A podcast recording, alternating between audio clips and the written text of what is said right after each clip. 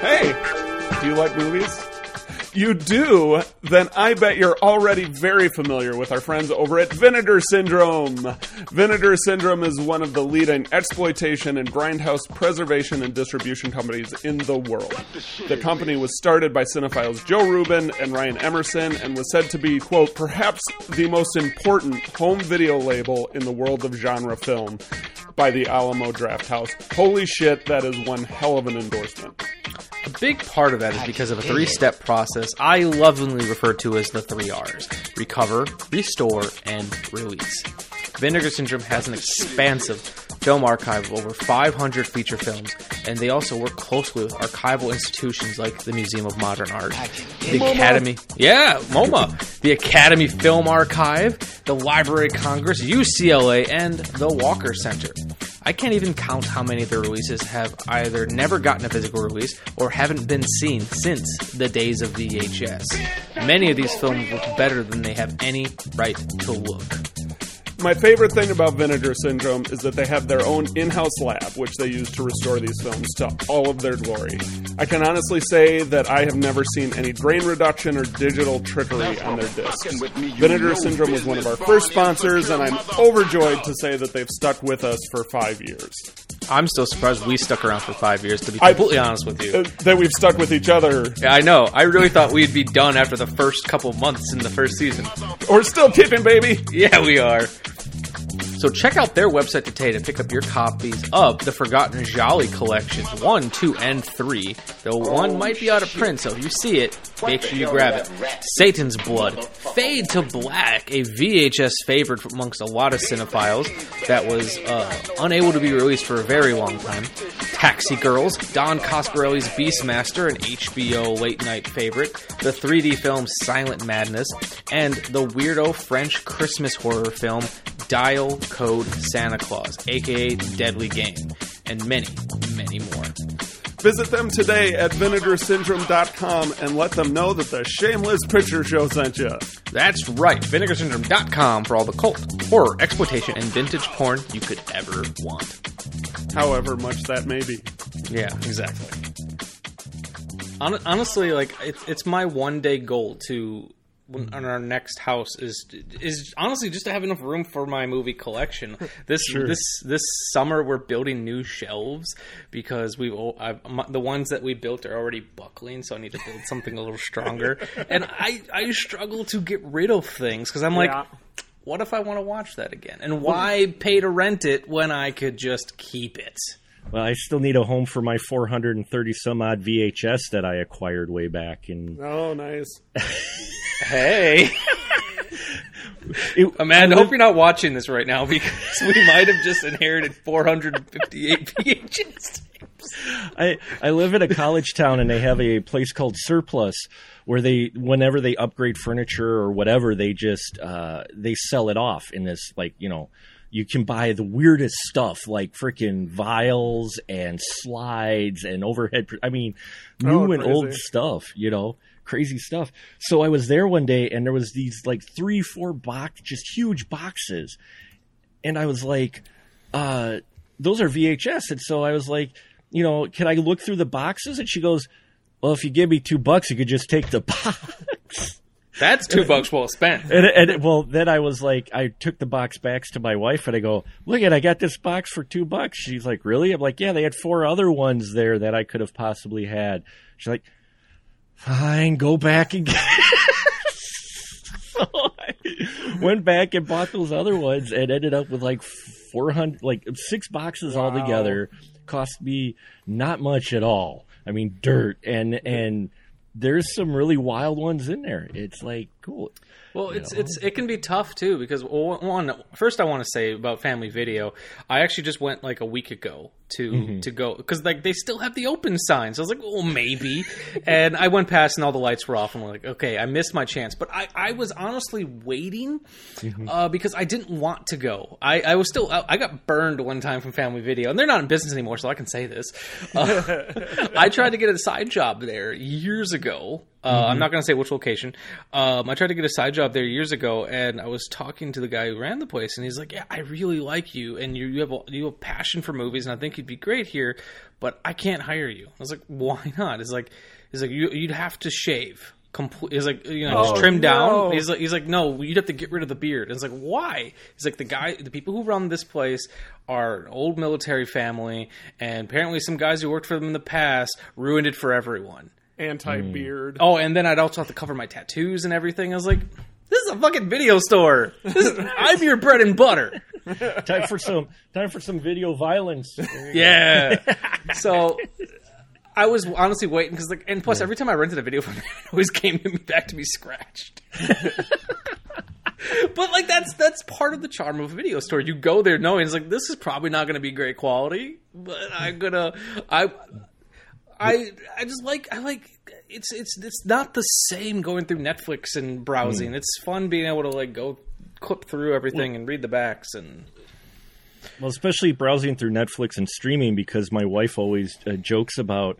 So you're going to scroll through Netflix and Amazon for about 20 minutes and then go to bed, right? And Yeah. Like, probably, you know, whereas a video store, you're at least physically walking around versus, no, I have seen that. I've seen, yeah, no. I, I love that Mm-hmm. show. The choosing what to not watch Yeah. on Netflix. It's just a great show. Uh, I, Honest- I, I honestly, it it's- nightly. What's what's been even better for me is I I, I, I use Letterboxd, um, and if I, I pay for the the the I think it's their their pro account or whatever, and you can actually anything that's in your watch list you can sort by what where it's streaming. So if I Oh, just think of a movie I want to see, I just throw it in my watch list, and then at any given moment I can just I can just be like, what is in my watch list that's currently streaming, and I can choose Netflix, I can choose- Amazon, or I can just choose everything, and it's made honestly still kind of difficult to choose things, but at least then I I don't have to like figure out like, am I going to check Hulu today? Am I going to check Amazon? I can just see everything. I, when uh, back when they rented out uh, DVDs, uh, my wife opened the account, and then I was a guest account because you could do guest accounts. Yeah. And that was the one day I discovered you can only put 500 movies in your queue on a guest account. because it was so easy on your computer. You'd go through the list, and, especially when before they went all mobile to where you have all the thumbnails, where you could do the text only list, which I miss because you could get a bunch of titles and you just click and go, yeah, add to queue, add to queue, Yeah. add to queue. And then one day I went, add to queue, and it said you can only have 499 movies in your queue. And I'm like, oh, well.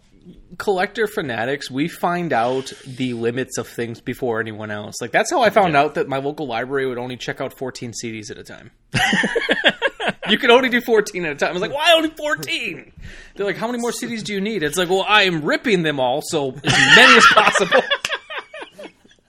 Sir, you're going to have to put 120 of those back. Yeah. And then you're sitting there like, mm, do I really want to check out the best of bread? Yes, I do. Yes, you do. Well, I liked when uh, the library still had vinyl because I'm a huge vinyl guy. I got a- too. I, I I got addicted to collecting vinyl about five years ago, and now I I actually pay like a, a, lot of money for some. You know, I, I buy the 30 40 dollars limited release ones now. Uh-huh. In fact, the Ed, Edward Scissorhands one I just got is freaking gorgeous. The I got that same one. Oh, that 30th anniversary one is so freaking beautiful. My I- wife surprised it f- with surprised me with it at Christmas. yeah. That I'm is a- trying very hard not to spend the $80 on the uh, Best of Flogging Bread? Molly 20. Oh. Flogging Molly's 25th Yes. anniversary release of Swagger. I keep seeing it. I'm like, and- and- not and- yet. it's funny because I started with Goodwill, and it was just going to be limited to Goodwill. And so, like the first year I collected vinyl was Goodwill and thrift stores. I wasn't going to pay more than four bucks. My and then I got go My second job in high school was Goodwill, so that's where my record collecting started. How do you guys find anything at Goodwill? All I find is Christmas albums and polka. well, that's Wisconsin, but That's fair. I'm sorry you said you couldn't find good vinyl, but then you named the best two kinds of vinyl. how do you not? I found a vinyl that uh, because uh, you know Wisconsin, I'm from Wisconsin, central Wisconsin. Uh, have a, my mom had a huge family because uh, her dad came from a farm family back in the old days. so yeah. Farmstrong. cheap cheap farm labor was having kids. So her her dad had like twelve cousins, uh, twelve you know you know. Uh, you know, just siblings or relation, and so the family's huge. And I found at Goodwill one day a uh, Polish hymns vinyl that I bought because I looked on the back and it's all in Polish, but I recognize the last names. And I have like half, there's like half a dozen relatives, extended relatives that sang on this album in some church. It was recorded in ha- Amherst, Wisconsin. It was recorded on vinyl. Allow me to introduce myself. Gus Polinski. How are you? Polka King of the Midwest. The, the Kenosha Kickers. Hi there. No? That's okay. I thought you might have recognized. Anyways, um, I had a few hits a few years ago. Uh, that's why I, you know, just polka, polka, polka, polka, polka, polka. No? Uh, Twin Lakes polka, Damavuji polka, aka Kiss Me polka, polka twist. Well, these are songs. Yeah, yeah, we some fairly big hits for us, you know, in the early '70s, you know. The one time I bought, actually purchased a record from Goodwill, I was really excited. It was Creedence Clearwater Revival, Cosmo's Factory. I get it home. I, I take the re- record out. It's a fucking polka record. You, you gotta check. You gotta gotta check beforehand, man. I know. I was so excited. I didn't think to check. Actually, uh, to add to our preamble here, I owe you a story. You do owe me a Ooh. story, So, um, and then I'll actually introduce our guest eventually. yeah, yeah, we'll we'll need that. Ah, Um, that's fine. Just some guy who popped in, grabbed the link, and hey, how you You, doing? t- you've technically been in the show longer than I have because I cut myself out. For that minute. right? yeah. Um, so the Shameless Picture Show has been. Um, we partnered up with the DC Independent Film Festival to um, as as part of their. Uh, I don't remember. Uh, I think DC IFF Film Chat is what they call it. It's it's a book club, but for films. So they have lots of Q and A things, but this one's intended more that everybody watches the decided upon film, uh, and then they go into breakout rooms and discuss it, and then there's the filmmaker Q and A afterwards. So it's it's designed to be more interactive. It's very cool. It's still growing, but um, uh, I think it's a cool concept, and I, I hope it really starts to take off. But anyway, the With us, The- it will, or we'll kill it. We'll do it. That's right. so the these are all DCIFF alums that you know they're other films or or films that didn't get into the festival for whatever reason. This is another outlet for that. So the filmmaker, um, oh God, I'm not going to remember his name. Alex something. Uh, sorry, uh, his film Closure is what we watched. Alex And- Goldberg. Thank you. Alex Goldberg's film Closure. We watch it, and the end credits come up, and I recognized the name of the producer. I'm like, why do I know that name? And then I recalled that he helped me, he was a post production consultant on my first feature. He helped me get like color correction out in LA and sound mixing and things, and he was very nice, very, um, he had very kind words to say about my otherwise terrible film project. um, but uh, and and and then we're in this film chat, and who shows up? But the producer, Bo Jano. Um, and and I I reference I go I don't know if you you remember this, but you actually helped me finish mine, and he did. He remembered. We had you know small world. Um, but then I I told Michael about this, and part of the kind words that he had to say was because during post production on that film, somebody involved with the film. I'm not going to name. I think I I'd been able to narrow it down to two suspects. Never figured out exactly who it was, but one of the people involved with the film was trying to sabotage the project, Ooh. and specifically me. Um, so I promised Michael that I would share this story on air versus telling him beforehand because I thought it would make for good content. So, um, I'm. We, it was a very like it's it's very the truest form of indie filmmaking for somebody who d- I did not go to film school. I had no idea what I was doing. I wrote a script. I Some went to people- film school and I don't know what I'm doing. and and I just wouldn't let a lack of knowledge prevent me from putting something together. Um, and for the most part, it was a positive experience. Uh, for the most part, everybody involved had very positive things to say, but somebody was pissed off. And right about the time we were starting to get these contacts of people that would help us actually step up the film a bit, and he got an email, and the producer forwarded this email to me. They emailed him and said, This is a terrible project. Do not put your name on this project. Um, it's it is horrible, and the director is horrible, and on and like it Oh, was Jesus it was Christ. a very inflammatory email being Wow. sent to this person out in L.A. that that you know was trying to help us out um, I went into this really like whenever somebody is actively trying to destroy you, it is very intimidating. Like I, I was like kind of hiding in my house for no reason. Like it's not like I was worried about physical violence or anything, but it like it got to me in a weird way, and for like a month I was very in a very weird dark place. And I finally, I'm talking to this producer um, out in LA, and he said, "So I got this email. Um, I wanted to let you like. Initially, I was interested in helping you out with this project. It seemed interesting. I liked helping people tell their stories. When I got this email, it made me want to help you more because nobody nobody tries to destroy something that doesn't have value it, if they're if they didn't think it would go anywhere, they wouldn't try and destroy it.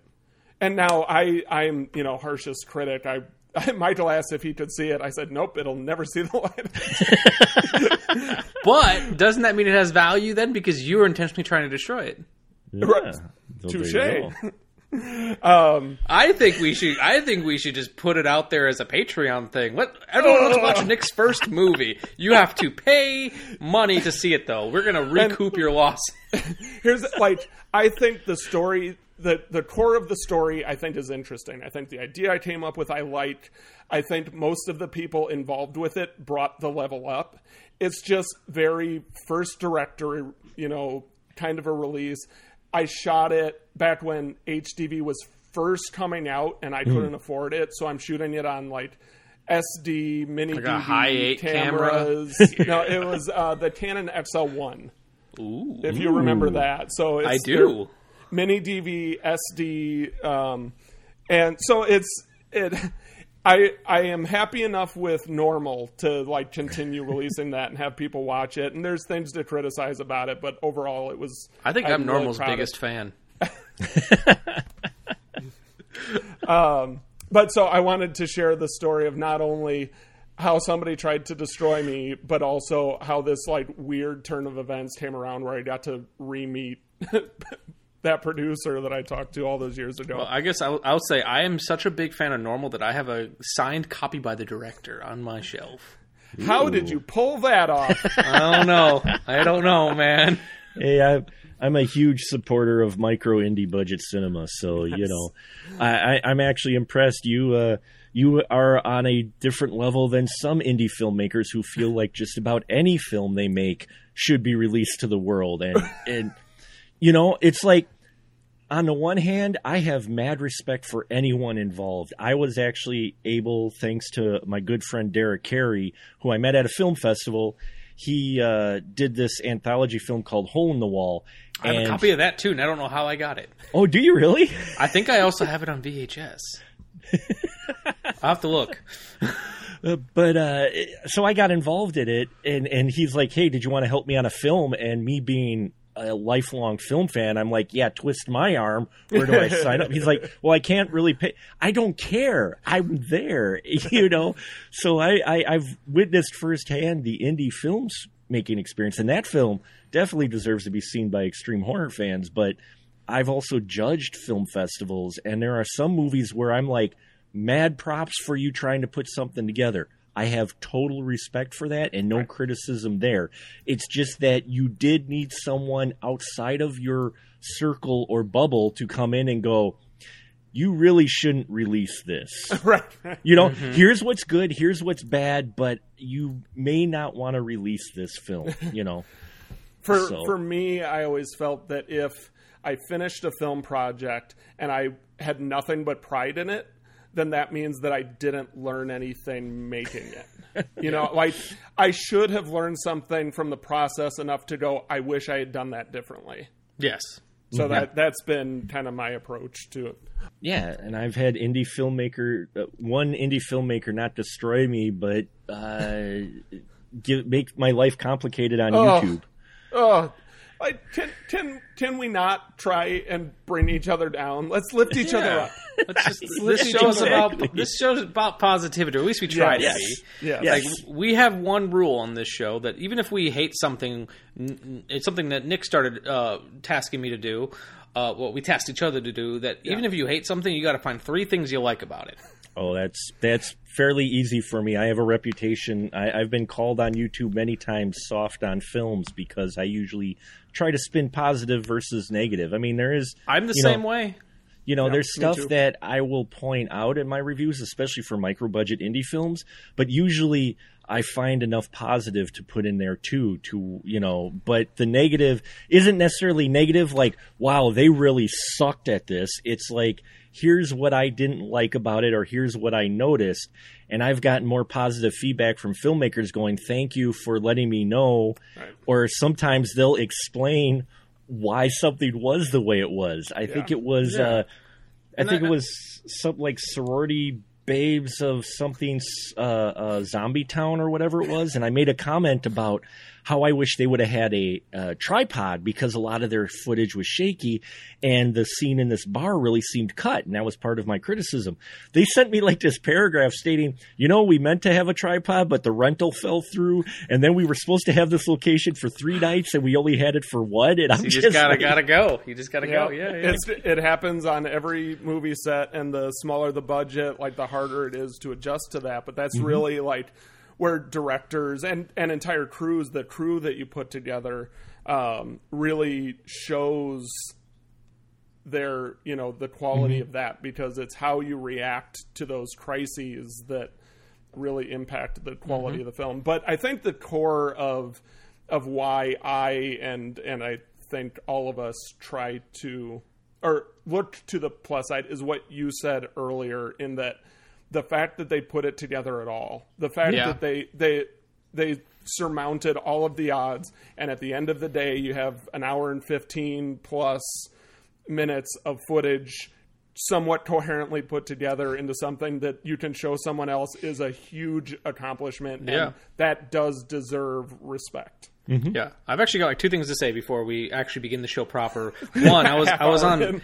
I was on uh, um, a show called Hard Out with Jason and Chris Thornton, two uh, two filmmakers from Wisconsin who just made a film called Cactus Jack, and I was on their podcast and I was talking too about like how I'm just kind of a I'm a pretty like there are things tr- uh, tr- movies I truly don't like. Don't get me wrong, they exist, but for the most part, I'm like you know that wasn't bad. Like I feel like you know, most movies I, I don't feel like are bad. Like if anything, I was like, it's okay. Uh, and- but we were talking about so just by the sheer will that a movie got made. He was like, I feel like just because a movie even got made, which is miraculous in, its, in itself, probably feel it probably deserves at least two stars just getting made. um, fuck. What else was I gonna say? that Cactus Jack is awesome. I love that movie. That movie was wild. Oh man. I do have one more thing that I'd like to throw out before we that? start the show. And if you were following our Facebook page, you'll have seen this. But um, uh, the author of my favorite book um, and Oh, yeah. one of my favorite movies passed away uh, Hmm. the other day, and that was Norton Juster, uh, author of The Phantom Tollbooth, several other children's book, children's books. Um, they're they're advanced for children's books, high concept, high fantasy. Um, uh, high whimsy, we'll call it. A lot of wordplay High whimsy. high high whimsy. Um, I have always I got. I'll show off from the. I, I have some. That's from Oh, the film nice. ver- film version and the book version of the same character from. Um, yeah, but uh, he, he will be greatly missed, even though, he- to the best of my knowledge, he wasn't still putting content out. Um, but um, it uh, he he was a constant inspiration to me um, as as I wrote, and uh, he'll be missed. Uh, and I'll also shout out. Um, actually, I believe, if I'm remembering correctly, the daughter of the woman who runs DCIFF uh, is also a filmmaker and put out a documentary that I really like uh, called Beyond Expectations. Oh, you talked that, about this. Yeah. There was like uh, an interview. She interviewed Norton Juster, and um, so if if any of you out there are also Phantom Tollbooth fans, I would check out the documentary Beyond Expectations. Yeah, actually, I remember the last thing I was going to say because um, we were, ta- we were since we're all talking about how we just are film lovers and film fans. Mm-hmm. And if it, if this is someone's first time tuning into the show, you know, because Mark, you have your own audience and everything. So if this is someone's first time tuning in, the one thing that I absolutely hate about current film journalism that you're never going to get from us is when people make very like the very big declarative statements, things like like remember when when Game of Thrones the last season came out. I never watched it, but I heard a lot of people being mm-hmm. like oh, the clearly the cinematographer has no idea what he's doing because how dark this movie is. Bullshit. You're not going to get shit like that from us because we know that he knows more than we do about what we're about, mm-hmm. about how this goes. And I just I hate that there's this trend going on around there's this trend going around where like, well, this person doesn't know what they're doing or you know, this sucks because of I couldn't see it or all these little things like I feel like, you know, you can you can I, I feel like people will focus on one thing, and because of this one thing that they didn't like, the entire movie is bullshit. I have a hard time doing that because yeah. I can mm-hmm. usually find something good that I like. For so. for the most part, my harshest criticism is it wasn't for me.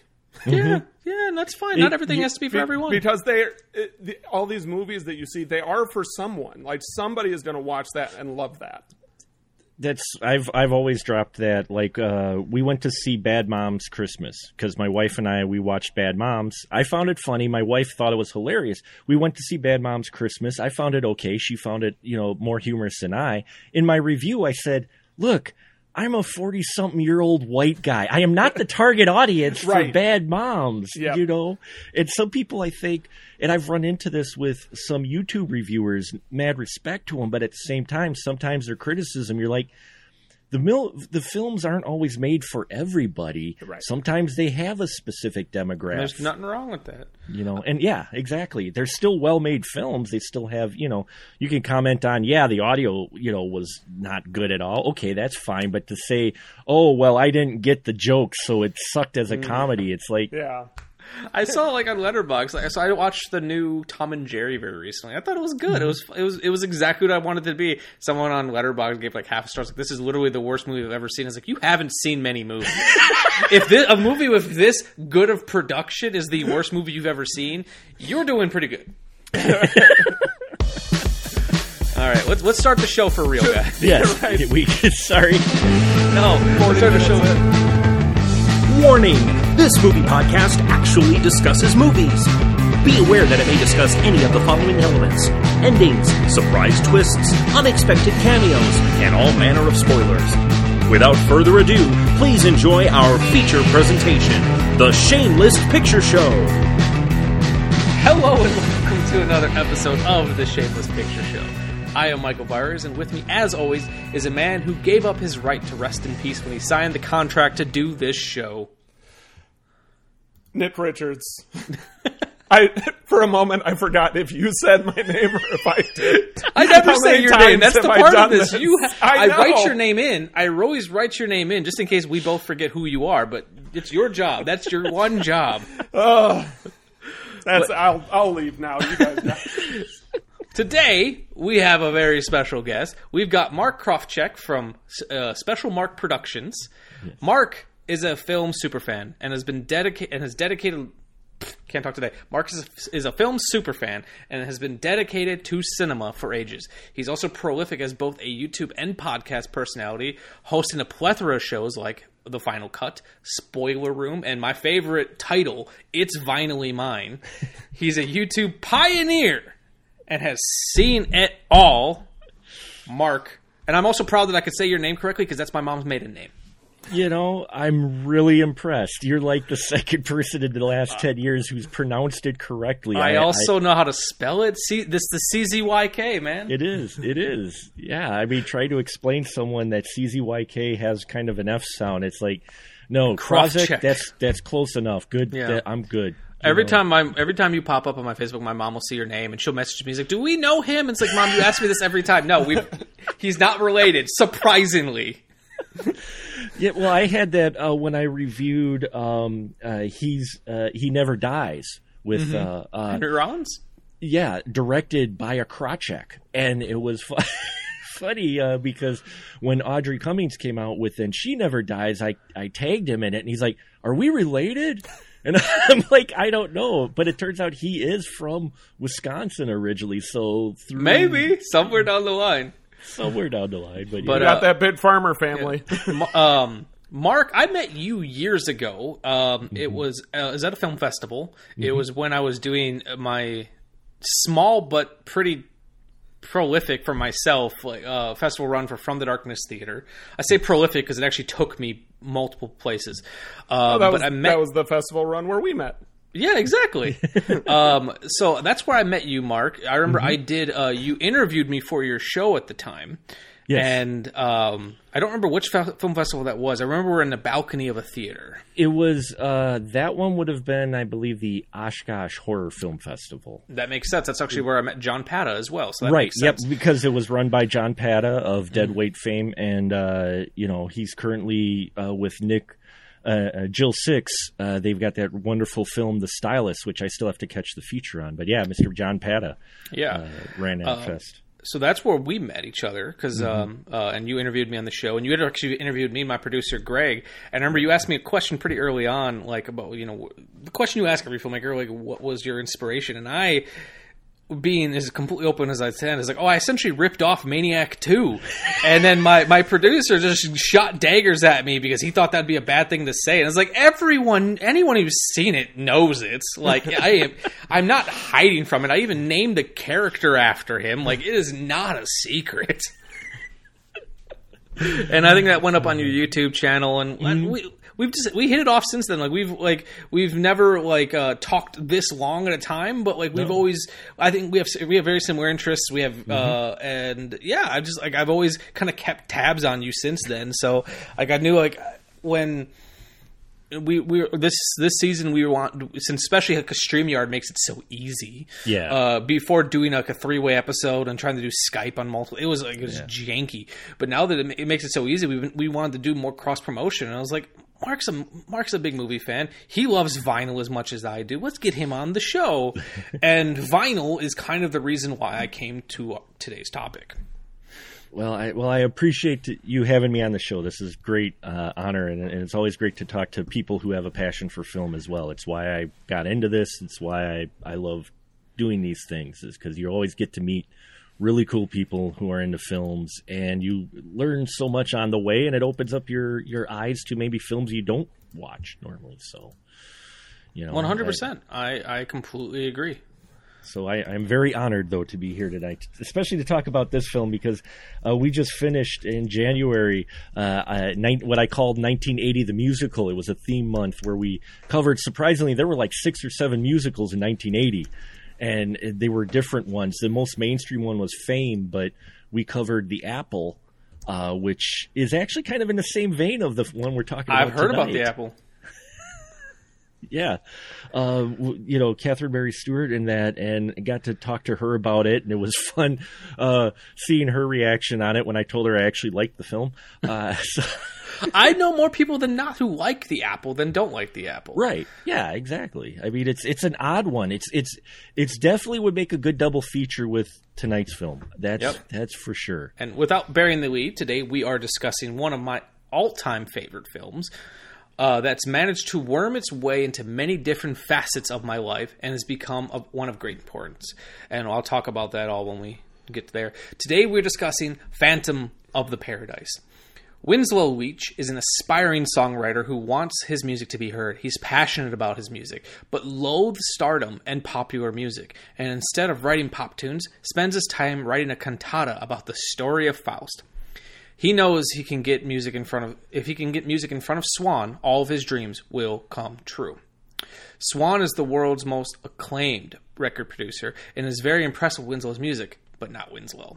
Swan promises to sign Winslow to his label, Death Records, which is a fucking killer name, but uses it as a ruse to steal the music and has Winslow beaten and thrown into jail. Fueled with rage, Winslow escapes from prison, but is disfigured along the way. But disfigurement can't keep Winslow from stalking Swan and vows to ruin the opening night of The Paradise, a music venue Swan has put all of his time and effort into. Winslow also has his eye on Phoenix, a beautiful singer which he vows will be the only person to sing his music or else. Only she can sing it. Anyone else who tries dies. Phantom of the Paradise pulls influences from many places, most notably Phantom of the Opera, the story of Faust, loosely, and more importantly, the portrait of Dorian Gray.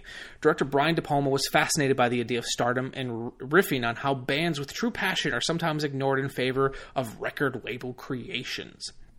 He was also interested in how music can change from musician to musician and was adamant about making, adamant about making sure that every song the Juicy Fruits performed was a bastardization of Winslow's original piece. While the film wasn't loved by a lot of critics, some feeling it was too cartoony to be a good parody, the film took on a new life with fans and has taken on a cult following for its music, kinetic camera work, and over the top nature. The film stars William Finley, Jessica Harper, Gerrit Graham, and Paul Williams as Swan. From 1974, written and directed by Brian De Palma, this is Phantom of the Paradise. 20th Century Fox presents Phantom of the Paradise, a gothic horror story.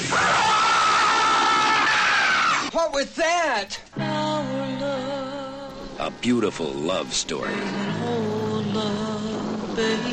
Like a circus. A cinematic odyssey through the rock universe. From Grease to glitter. And beyond.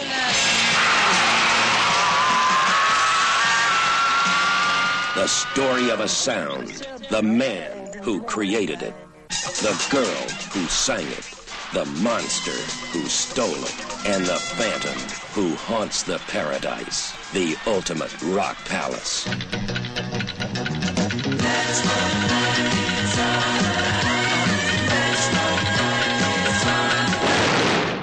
Phantom of the Paradise. My music is for Phoenix. Only she can sing it. Anyone else that tries dies. Phoenix. Phoenix. Well, you told me one time that you'd be somebody, that you weren't working just to survive. B. Slow. Whoa, whoa, wow. Man, you better get yourself a castrato for this. Paul Williams as Swan. Want you to stop terrorizing the paradise and rewrite your cantata. And the Phantom. Stop the music, Maria! Only you might satisfy me, Maria.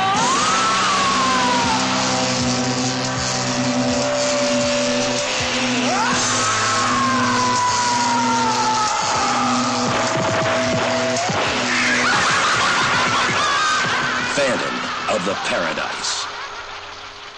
There really is the Phantom. Phantom. That was a crazy fucking trailer. that was awesome. if, But I would have seen, representatively crazy. if I would have seen that trailer back in 1974, I was like, I have got to see this movie.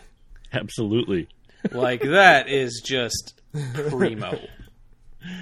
So, I love this film. I've I'm surprisingly the only one who's seen it. Um, Okay. Let's get both of your perspectives about what you thought. Who wants to go first? Mark? Can- oh, well, well, okay. I'll, I'll I'll throw it to the guest first. oh well, well, thank you. Mark I- the movie man. It is, I- it is honor. Um, I love weird, quirky films, and also I'm a, a, a De Palma fan. But I'm one of those fans to where I don't go out and like seek his work and buy his work, like all of that. But he has yet to disappoint me with any film I see with his name on that I just happen to come across. I'm like, oh, this is De Palma. I know I'm going to like it. And that's what it is with this one. Uh, I mean, it's got his style all over it. I, I, he's got a signature. We, uh, you know, I talked a while back on my show of uh, a movie Snake Eyes, and you can even see camera work and like the split screen and the kinetic energy and everything that you see in Phantom of the Paradise. You can find in Snake Eyes that he did, you know, like 10 years later, you know, 15 years later, he, he did that film later, but it's still his style. And I, something about De Palma, I just love visually, even if maybe the story or some of the elements don't exactly work for me. Visually, what stuff that he does with the film medium is is crazy. And in this film, I mean, we're talking what a year before Rocky Horror, and it, it definitely has that spirit and that same energy for sure. I mean, I dug it. I, I kind of figured I would. and I had friends talk about this film forever. I was the rock opera and Brian De Palma. Like, Yeah, right. And it's also a movie that, like, real quick, uh, not to cut Yeah, you off, go but like, it's uh, it's a Brian De Palma film that simultaneously does not feel like a Brian De Palma film, but then completely does. Like, I just feel like he just took a riff of cocaine and be like, "We're gonna make some weird shit." And like, because you you listen to interviews of Brian De Palma, it's like, how did this guy make this movie? Because he just seems like, oh, he doesn't seem any fun to be around. Well, he's the guy, you know, he's the guy that uh, I loved Raising Cain, you know, as well, but that's a dark film. You know, Snake Eyes is a dark film. He's usually associated with dark films, and while this is a dark film at the same time, yeah, you're absolutely right. It it is, but it isn't De Palma's tone that you're used to seeing. It it's still on the whole, on average, you come out not feeling like you just been like smashed into, a, you know, a press or something. Your emotions haven't been crushed. You're just like, that was kind of fun. Yeah, because he did this, and then two years later did Carrie. Like, yeah, it's like, oh man, you know, what drugs were involved with that? no All clue. of the drugs. all of the drugs. Yes, all every single one of them. Th- those weren't prop drugs on the piano by the Phantom. I imagine Paul Williams brought his own drugs. I feel like it was in his in his contract and be like, I was in the Muppets. I'm going to bring my own drugs. So I don't think he was on the Muppets yet. I think that came later. But still, it's like I, I I'm bringing my own drugs. I imagine like Paul Williams read this movie and was like, shit, this is me. This movie's about me. Maybe Paul Williams wrote the whole thing and, and brought it to De Palma. He wrote all the songs. Yeah, right. like did, there's yeah. he actually talks about on the DVD that like he, he's you know taking stuff to keep himself up all night so he can knock out all these songs while he's also still producing for the Carpenters and doing all this other stuff. So like this was his night job was writing these songs and they're killer. Definitely. Nick, what did you think about the movie? Um, I thought that the film was nonstop fun. I, I didn't Like- know where you're leading with this. Yeah. Oh no, he's a, I- got a really slow Period. intro. Felt. Period. Um, no, the the this this film did not take any breaths. Now, and and I'm I will preface my reaction by saying the extent of my knowledge of Faust is the Futurama episode that spoofs it, and the extent of my knowledge of Phantom of the Opera is the Me First and the Gimme Gimmes cover of the theme from Phantom of the Opera. So I think that's everything you need. I don't have a lot of sense of what they're referencing. Um, Well, the and- Faust, and the Faust is the story of the deal with the devil. right, right. I feel like That's- even if people haven't seen Phantom of the Opera, they know what I- it's about. When when Philip not J. Fry Phantom of sells s- trades something with r- the robot devil in order to get the robot's hand, so he can play the holophoner perfectly to win Leela's love. That is the story of Faust. want my hands back. Never! A deal's a deal, even with a dirty dealer. Very well, then I'll take what I want from Leela. Leela has promised me her hand. Right, you do not understand. Yeah, that and the, the devil went down to Georgia. It's we're imbued with this with this story. The crossroads. Um, Yeah, Um, exactly. so and I I think there's a lot more for me to enjoy of this film because of the kind of the ways that I enjoy story and diving into the references and and how it's all assembled um, that I can't yet appreciate because I don't know the source material. Um, but I didn't need that to enjoy the film. Like I, I enjoyed it thoroughly. I just know that there's more for me to enjoy. Yeah, it's a, definitely a movie that it's it sits on its own merits. Yes. I, I think, but it's one of those things that if you get what it's doing in terms of what it's referencing with the Portrait of Dorian Gray, Faust, and Phantom of the Opera, it takes on a new level. And then if you're also a music nerd and you know get what you know beef is is spoofing and if you get what the juicy fruits are spoofing and all that it makes it even better again and then if you're a cinema nerd on top of all of that and then can just enjoy what the fuck brian de palma's doing it's it's it's you know like, hell there's this is not the movie you were expecting a psycho uh, spoof but it's here but there, it's, there it is.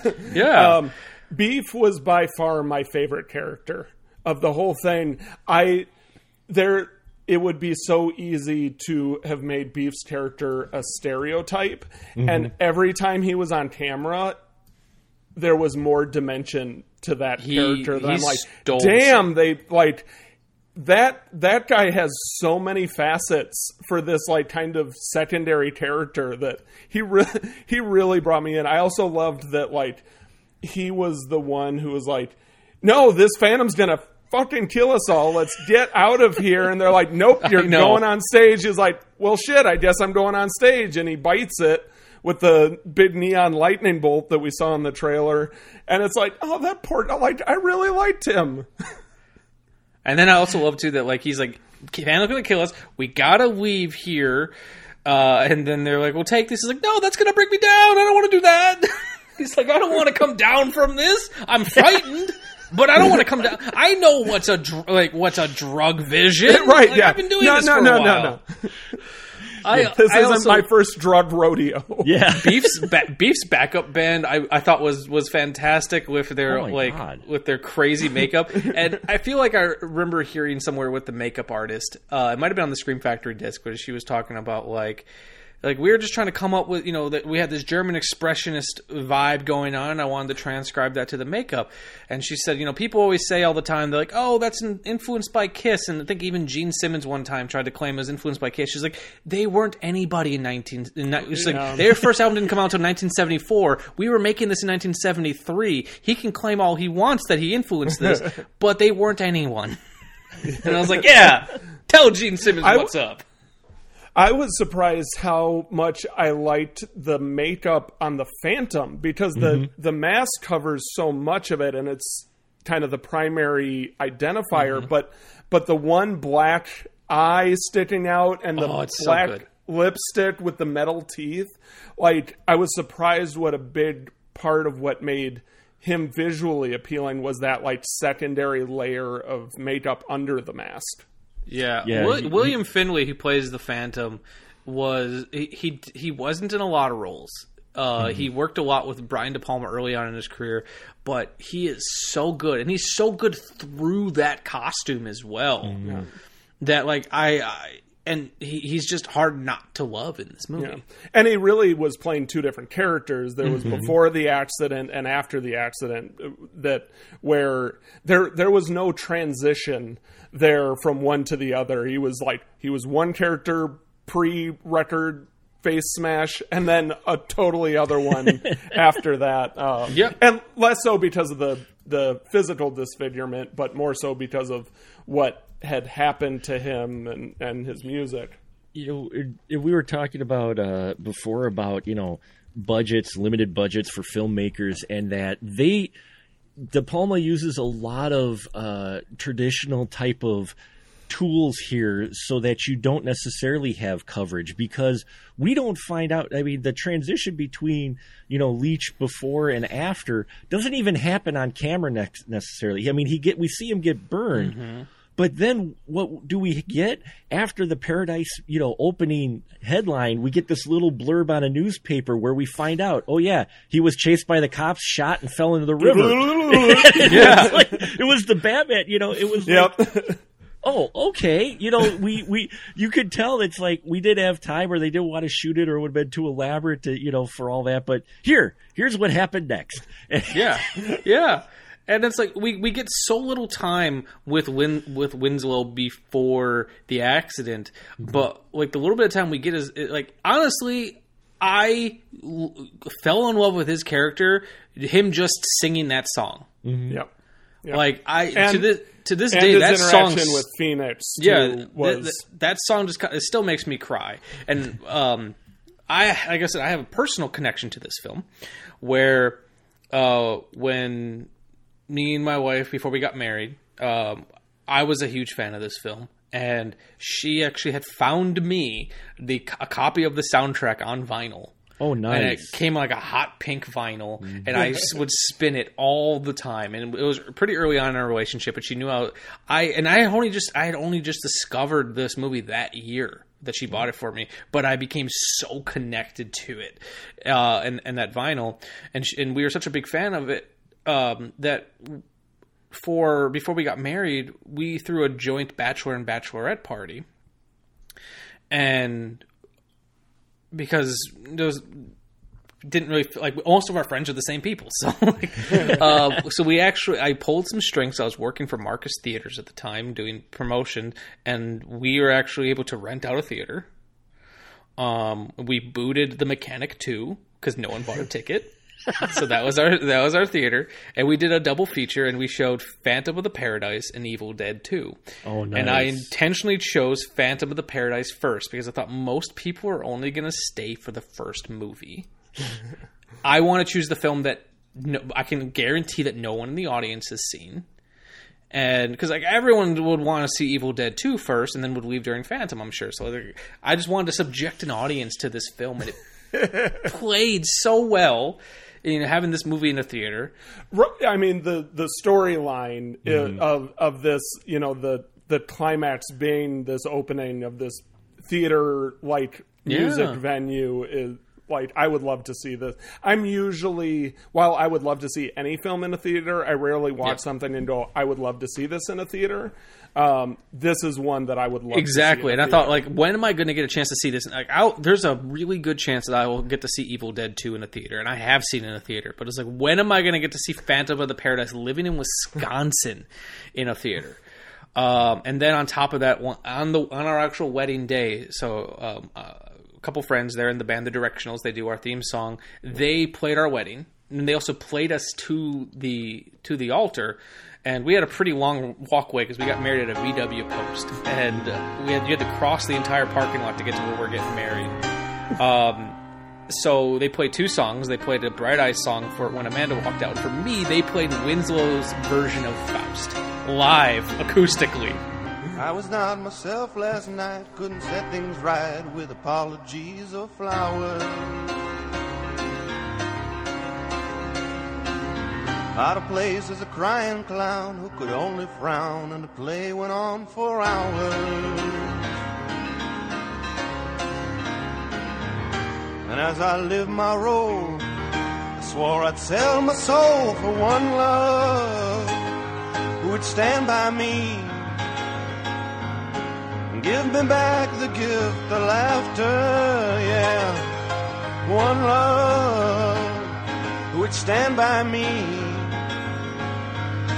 And after making love, we dream a bit of style. We dream a bunch of friends, dream each other smile, and dream it never ends. I was not myself last night in the morning light. I could see the change was showing. I really liked um, how they shot that scene too when he was playing it by himself. It was just kind of this. I don't think it was a single take, but they were very long, kind of slow tracking shots around him at the piano that would, you know, when it's behind him, it's the back of his head and the bright lights and and the mirror that's blocking Swan, but then it slowly comes around to see his face and how lost he is in this music. It was Yep. really delicately shot. And it's it's funny. You you think about Brian De Palma as a director, and like, I feel like most people wouldn't think of him and think of like a romantic filmmaker, you know.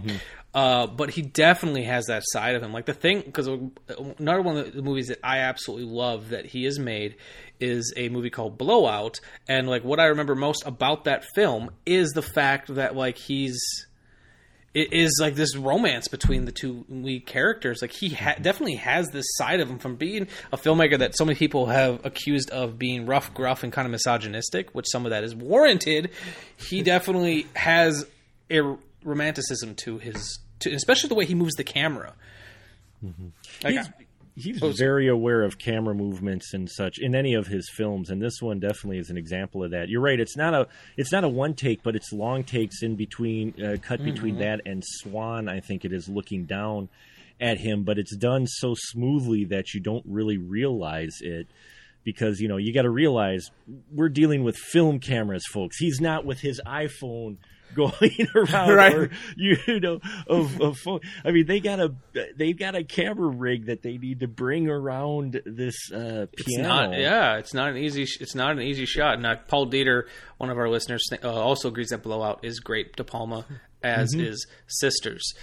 Um, but no, it's like it, I, I quote this often. I talk about this often on the Blowout Blu-ray of Criterion. There's a featurette with Noah Baumbach and Brian De Palma talking just about filmmaking, and De Palma talks so often about like going into a situation and knowing how he wants to shoot things, and he shoots most things in a master.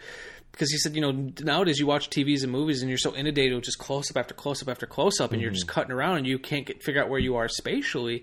You know, he's like, if you and I try to do this myself when I'm making films or trying to uh, or planning things out. He says, if you don't know, if you can't tell your scene in the master and make it interesting, you don't have the scene figured out. That, that was one of my early filmmaking mistakes. Is I always wanted to push in and push in and get those close ups and spend a lot of time there. And um, now when I watch young directors and independent directors, like it stands out to me like a sore thumb. Is when they're just spend too much time in close. You gotta you gotta let it breathe. Yeah, Um, and, like- and and if you do, then the close ups are more meaningful. Mhm. If you don't if you don't pull back, if you don't have it, um, uh, if you don't give it that space, then the close ups mean nothing. Yeah. Yeah. Well, I mean, and you get that wonderful shot right in the beginning when we're introduced to Leach outside of him uh, sabotaging the poster by by painting his name Yes, on the, I love that. the poster just, like, just real quick. But he goes out there, the crowd leaves. We get that wonderful shot where the the manager uh, is talking to someone off camera, and it's the classic De Palma. Someone's talking to the camera. Right. Um, you know, I, because I he- wasn't sure then if that was like uh, breaking the fourth wall or if there, and it took a while to realize, okay, he's talking to Swan because we really don't know who or what Swan is Right. yet at that point in the film. Yeah, Yeah. yeah. and you get that shot because Leach, the first time we see him playing the music of that, he's down far off on stage, and we've got the manager talking to someone off stage, and then the gloved hand comes out. You know, you get it Mhm. cut in between. But I love that shot of how our guy is actually way off in the distance, but it's it's such a great blocked shot that it's just visually, it's like. Wow, I'm I'm totally in. You've pulled me in already And- in the first few minutes of this film.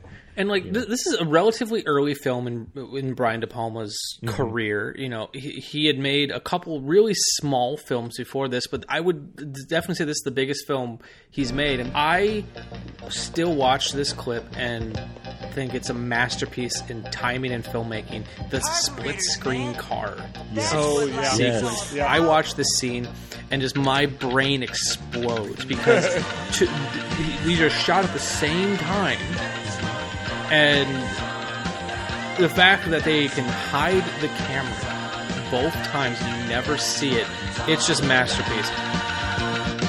I was not myself last night. Lost the fight. My Woody barely running. Come on, let's get it going over here.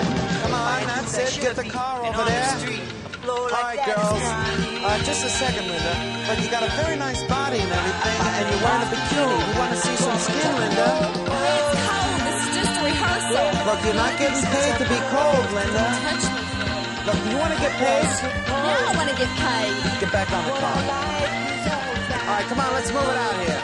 That's it. Come on, let's get it going. Like that's just masterful filmmaking, and then like just how he uses the audio, the left and right channels on the audio, and it's like, Oh, and I've watched that sequence so many times that I know, like I said, I, I know that it's the same shot both times because like, you can just Yeah. match up the motions. And it's like, there's so much time and input. That was probably a whole day worth of filmmaking. and it's it's with a movie like this, you know, with, with the music being the star and you know the crazy costumes, and everything. He didn't have to come in as swinging as hard as he did for the movie like Phantom of the Paradise, but that's just what Brian De Palma does, and I think that's why I'm so endlessly fascinated by him. Well, let's not also forget the fact that uh, that is the beach era. He literally goes through decades of types of music Mhm. during this movie. I mean, we start off with the Juicy Fruits, yeah, The- Grease, the Grease, the yep. fifties doo wop in a in a little bit. Which that song gets stuck in my head all the time. song. And then the lyrics are like the embodiment of those like 60s, uh, 50s and 60s doo wop groups where they had the, the songs about their girlfriend dying and that, you know, but it's upbeat, but we're talking about, you know, and then you And move like on. the Ventures S surfer rock, Yeah. you know, the Yeah. Carburetors, the man. That's what life's all about. That's what life's all about is carburetors. And then you move on, you know, to where it's the final production to where suddenly they moved into the kind of glam goth rock. punk Yeah. Mm-hmm. type of, you know, movement that was just starting, you know, that's where we end up with Beef, uh, who, yeah, I agree. I love Beef.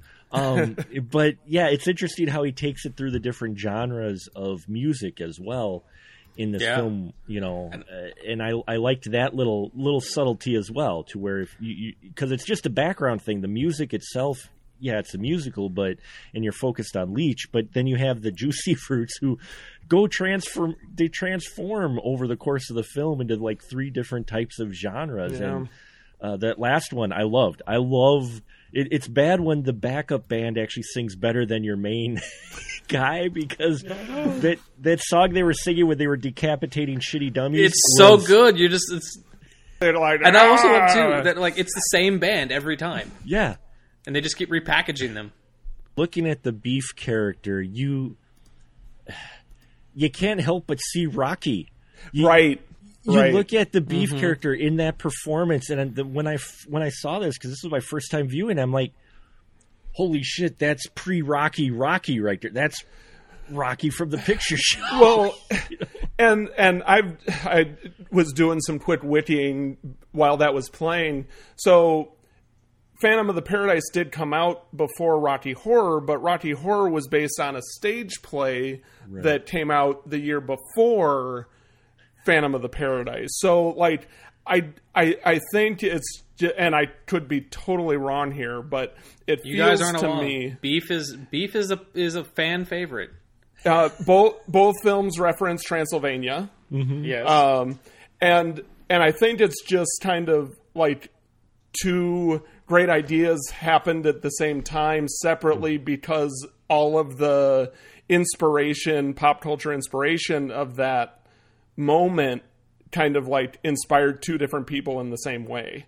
Mm-hmm. Um, because it does it seems to me from a very initial mm-hmm. stand that neither influenced the either the other mm-hmm. and they both came out too close to really have I wish like stolen by the other. I wish that uh, Phantom of the Paradise had the cult following that Rocky Horror Right. did. Right. Right.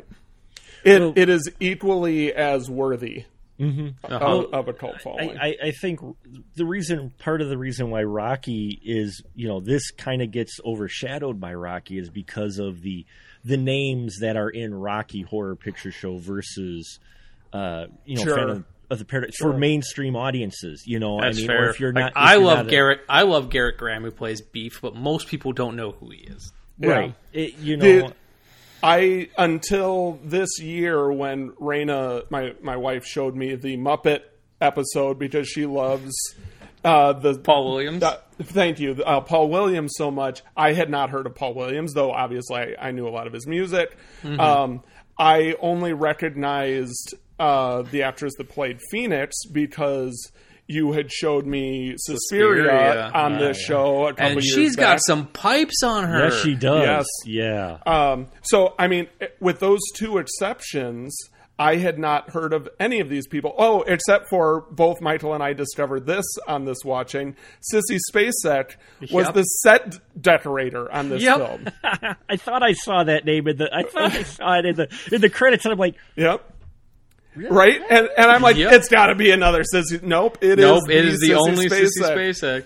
So like other than that, like you don't where most people know Tim Curry, most people know you know they're um, um, Susan Sarandon, Sur- and Susan Sarandon and the uh, the her counterpart too. Brian like, Bostwick. Thank Yeah. you. Like Which- I I've seen him in things, so they're all recognizable faces. Speaking of Susan Sarandon, if Wikipedia is to be believed, apparently Jessica Harper, who played Phoenix, was originally cast as Janet, but she was replaced by Susan Sarandon. Oh my Oh, god! wow. She's like, uh, well, and that would have been after too. So Yeah. she's like, I just played this role. Yeah, it And, would like- have been it would have been fitting though because with the Rocky Horror Picture Show and and its theme of horror and everything, it would have been perfect casting for her. yeah, yeah, Yeah, and then like, and she proved she can sing. Like, I re-listened to her song, like uh, her her like upbeat. Uh, I can't remember what the title of the song is at the moment.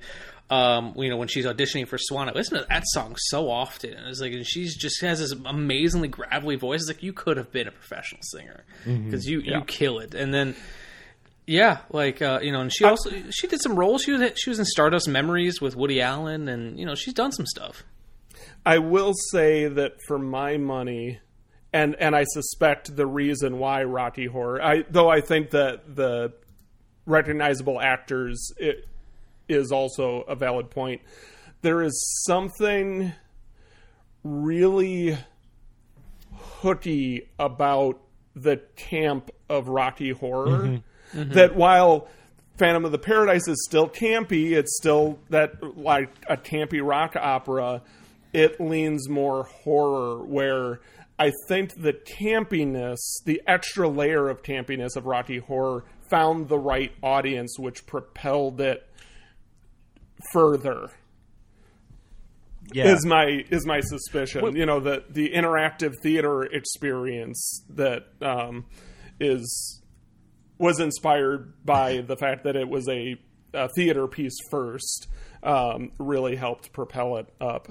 Yeah. Well, if you, well, if you look at Rocky Horror 2, it's influenced, but it's pretty much its own entity. Whereas you have Phantom of the Paradise, which is immediately identifiable with Phantom of the Opera. Yeah. So Mm-hmm. you're going to get that association just even subconsciously. Whereas Rocky Horror Picture Show, find another film before it that is like It, like it, it draws a lot on 50s sci-fi, Right. but, But not in the not- same way yeah. that Phantom of the Paradise draws on its inspiration sources. Right. Yeah, Eh, that That's one- more of just uh, theme and set dressing versus like actual retelling of these stories. and it's it's kind of interesting too because like uh, you know like Phantom of the Paradise came 1st and it had you know it has these The phenomenal film. so, yeah it has these phenomenal songs. It has you know Paul Williams attached to it, which Paul Williams in the seventies was like printing Yeah. money, um, and it just it came and it went. You know, some people liked it, some people didn't, and it's it's it's interesting to, to like how some films can just catch and Yeah. do big well, things. and and Rocky Horror did not catch. Oh, I at thought it did. first. Okay. No, it was it was panned pretty heavily when it first came out. It was the the midnight showings of the people, the the small cult followings that brought it up to the level that it is. But you know what Rocky Horror Picture Show does not have? It does not Other have than an Paul introduction by Rod Serling. That's Well, true. Phantom of the Paradise I- does. The whole time I'm like, is it?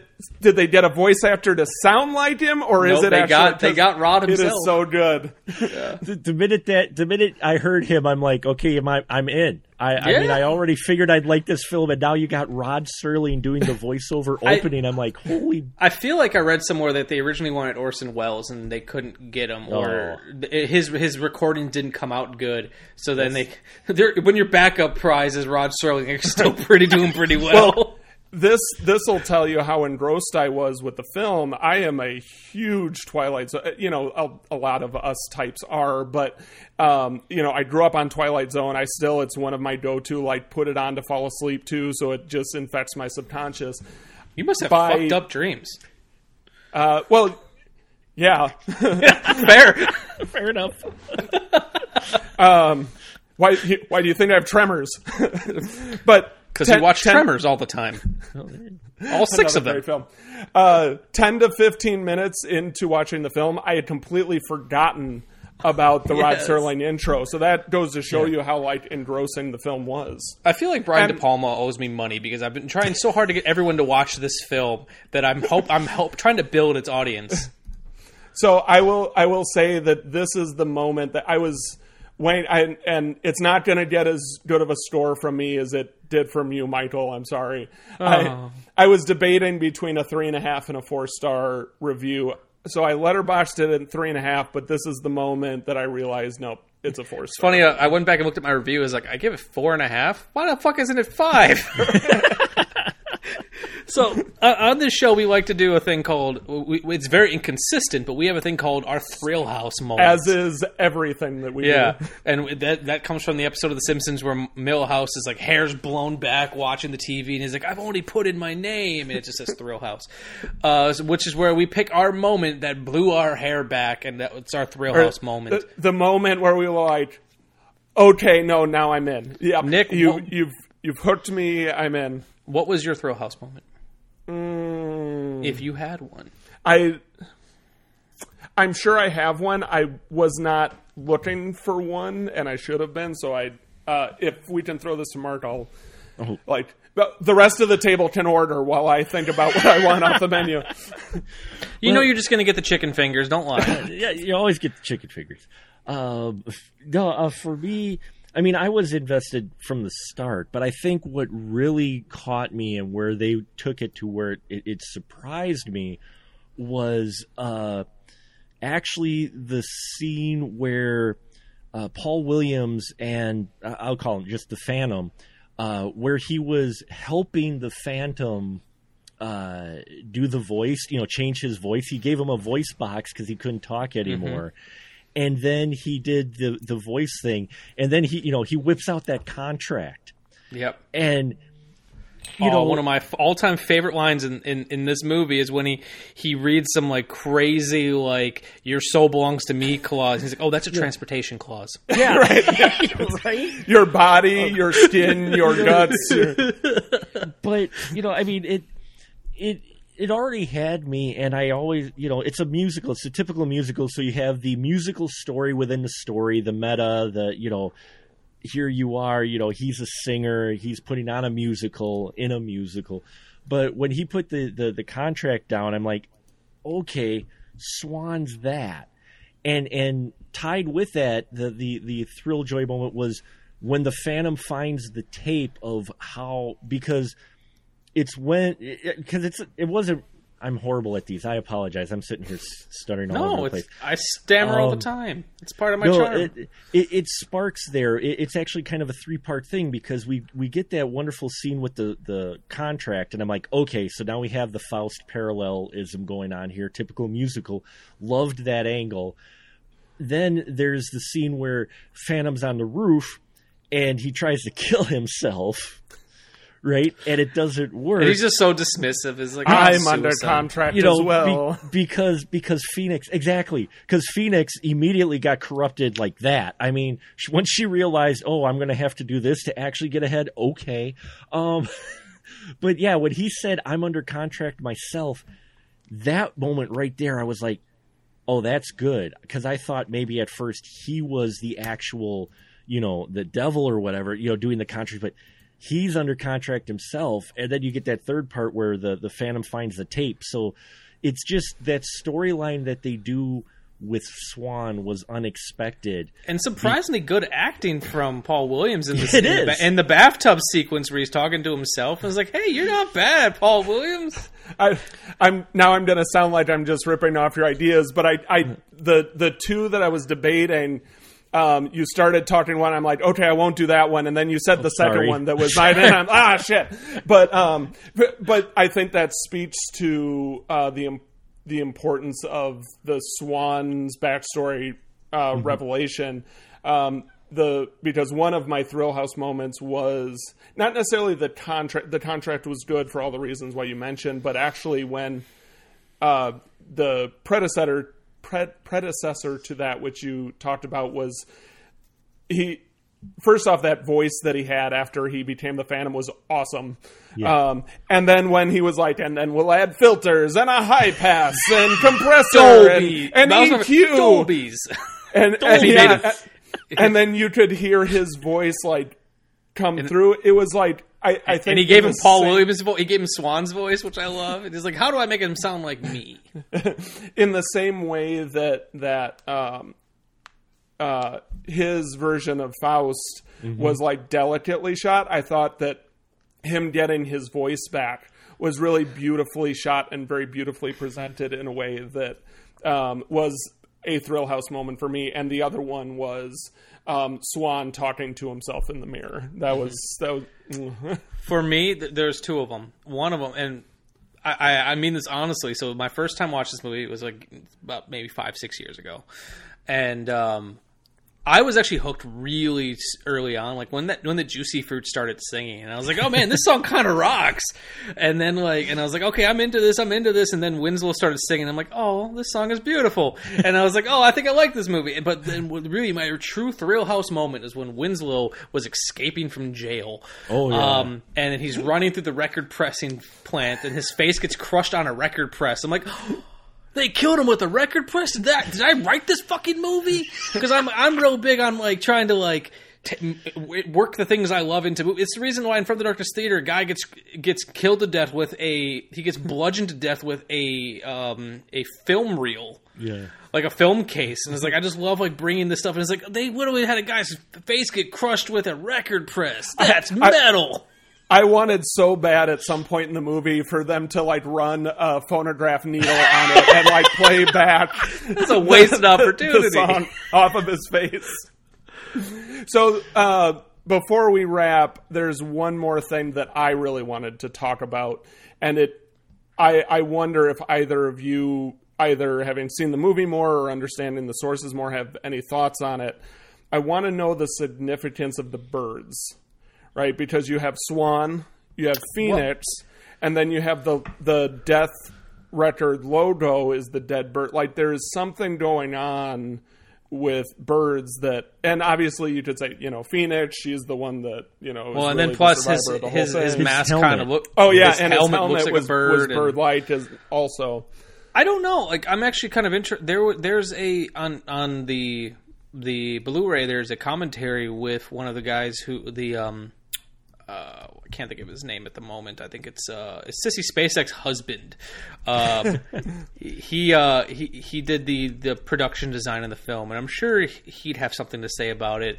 Uh, so I don't know much about that. I do know why the Dead Bird and Death Records was their logo. Okay. Originally, it was supposed to be Swan Song Records, but then the the the, the producer of the Rolling Stone, uh, not Rolling Stone, sorry, producer of Led Zeppelin sued them because that's the name of their production company. so instead of they just killed, had a dead bird and you know Jack Fisk, uh, the production designer. Oh. So uh, Okay. so I I don't know. I I, I actually. I thought about that like a little bit this time. I was like, "Huh, I guess there are a lot of birds," but I hadn't. I don't know like what the significance behind it. Right. Okay. Yeah, I I'm not sure either. I mean, I just I thought it was really cool. Um, maybe it was just you know an artistic choice. They decided to do a theme, not necessarily a meaning, but just kind of give it that rounded, you know, its own world and and kind of a a streamlined. Uh, you know, these are all just interconnected in the story, and they like the bird themes. You know, I like Yeah. I caught that quick, you know, as well, but uh, I don't know if it had any real meaning outside of just an artistic choice of hey, we're going to connect this. Just, I like how he a bunch didn't, of match, he didn't in. match that theme. Beef. and oh, then there's beef. Yeah, You've never heard of the the the majestic beef uh, swan? No, not swan. Beef- we can't do that. The beef the, swan. duck. The beef finch. Beef Yeah. bird. Finch, beef bird. There we go. One The of- beef- and beef speaking bird. of speaking of beef, actually, I want to talk. Like, one of my, fa- my one of my favorite scenes in this movie is actually the introduction of beef when they're like, "Hmm, what's how how do we want this song to sound?" And they just kept moving from band to band and Yes, group to group. that was a great And scene. then they they showed beef, and he just sang the one line and just was flexing. I was like, "Yeah." And he's like, "That's it. That's who's gonna sing this song." And again, based on that introduction of him, I did not expect the character that we ended up getting. So every Mm-hmm. time they showed him, I'm like, oh, that's who that guy? Okay, oh, that's it. Like every time he brought something that re engaged me, which is impressive. Yeah, beef's the standout. Beef is the standout. He was the surprise character. If there's any, you know, mention of a surprise character on a first time watch, it's that one. I did not Yep. expect me to be cheering for Beef, and I actually felt bad when he gets the electric bolt. Right, yeah. And then I'm sitting there going, "Doesn't anyone have a fire extinguisher?" Because they're all Oh, sitting there like almost oh, roasting nobody gave a shit. One of my one cared that he died. I, I've seen this movie a couple times now, obviously, but there's a moment that I never caught all the other times I've watched this movie. Maybe it's because now I, this is the biggest screen I've watched it on. But when Winslow, when the Phantom's at the top of the paradise and he's talking to to to Swan, no, he's talking to um, Phoenix Mm-hmm. and trying to convince her that Swan's evil. It's um, you know, she's pretty much saying like, well, this is I'm now this is my moment, and they cut to the crowd and Beef's being wheeled out, and they're still chanting beef. Beef, beef, beef, beef. and they're wheeling him. He's dead. They're wheeling him to the ambulance. His face is covered, and they're still chanting beef. I've never caught that before, and I was, But- I, I spit up. I almost spit out my drink. I, I think there was like there's some interesting commentary there because the stage performance involved like people ripping things off, and I think everyone in the audience thought that it was just part of the performance. I Mhm. think none of them realized that he actually died. Um, is how I interpreted it, and there it seems like there's a lot of commentary in that. Um, that was Yeah. interesting, especially from such a highly stylized Mhm. film about theater and music presentation. Mm-hmm. yeah, the the theatric uh, commentary or commentary about theatrics, especially in like rock and roll music, is prevalent throughout this. I mean, from when we see the juicy fruits just going over the top. At one point, one of them jumps on a female patron and they start dry humping. Yeah, I mean, I'm just sitting here, and he comes back with a bra in his he hand. comes back with a bra in his head. and, you know, I mean, and then when you get the the final opening, it's like at one point everybody just goes nuts and they all just rush on stage and everybody's dan and it's just this wild debauchery type of thing, and it's just you know the crowd's going nuts for the the simplest things too, though. They go crazy for like the like the simplest things. They they cut the head off a mannequin. Everyone's like, yeah. You're well, like- and Alice Cooper's still cutting heads off of mannequins, and we're like, yeah. Yes, maybe they shouldn't be, but it is a reflection of real life. yeah, well, it's well, it's funny too because like uh, Brian De Palma talked about that on a, on an interview, and he was like, you know, I was trying to comment on how like you know he's like back at the uh, w- when this was going on, and you know, it's it's a trend that's still progressing that you know the stage show has become more important than the music, and you know, and I wanted to comment on that, and I was like, well. You succeeded in making some really cool stage shows for a person who doesn't like, who's like, this is this is what's wrong with music, and be like, well, fuck yeah, it's awesome.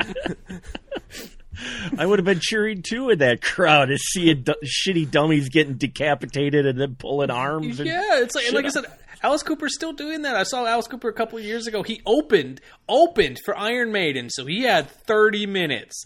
In 30 minutes, he sang a full set, had three costume changes, resurrected Frankenstein's monster, and decapitated himself in 30 minutes. It's De, De Palma's looking at the the people that are like, yeah, that was an awesome stage show. In the same way that like Chuck Palahniuk is like, no, if you want to start a fight club after you watch this, then you miss the point. Brian De Palma is Grandpa Simpson at Woodstock going, play Sha Na Na. Which, fun fact, originally, since uh, uh, uh, uh, Paul Williams is good friends with the band Sha Na Na, they were supposed to be the Juicy Fruits. They were supposed to be the band in the movie, but contractually, it didn't work out. oh, That would That's have made that totally different. Play Sha-na-na. Yeah, those three guys in the Juicy was the Fruits. I don't. I don't know if they're actually musicians or not, but they they kill. yeah. For a second, I thought one of them was Mojo Nixon, but I, I think I'm wrong. I think you're just trying to add Mojo Nixon in everything. I, I do have a tendency to do that. Do you remember his performance in Arrival? Oh, that was beautiful. No, but I remember his performance in Super Mario Brothers, Mm-hmm. Mm-hmm. Ooh. which I unapologetically gave five stars because I love that movie. More power to you, sir. More power to you. I imported a Blu-ray from another country so I could have it on Blu-ray. I saw. I, I thought of you. I saw a, meme online the other day of like uh, kids nowadays getting movie interpretations of their video games, and it's the Sonic the Hedgehog Yeah. movie. And then back in my day, the and it was like the the Goomba uh, thing. It's like, yeah, maybe don't complain about Sonic the Hedgehog. yeah. Good old Dennis Hopper taking any any gig for a buck. to this day, my uh, uh, I just my, my buddy Greg, who's my producer in front, on From the Dark Data, he'll just occasionally just send me a voice message of Dennis Hopper going monkey. Because he knows at any point in the day it'll make me laugh. I'm so glad that you guys loved this film. It's mu- mu- not maybe not loved as much as I do, but I'm glad I you would say I really this. liked it. It, it, it, it's a film that I would easily watch again. Uh, Yes. preferably with people who hadn't seen it. This is a, definitely one of those films that's that is you know going to be. Have you seen this? No. Well, we should do a group watch or something sometime because, especially for those who like odd musicals. I mean, that's part of the appeal. That's that why I like the Apple is, and I like Rocky Horror, and I like you know. Un- surprisingly, I don't care for Repo the Genetic Opera. Uh, I thought it was got- fine. I've got to revisit that because I have a friend uh, who is just she really loves that film, and you know I don't fault anyone for liking whatever film they want uh, at all.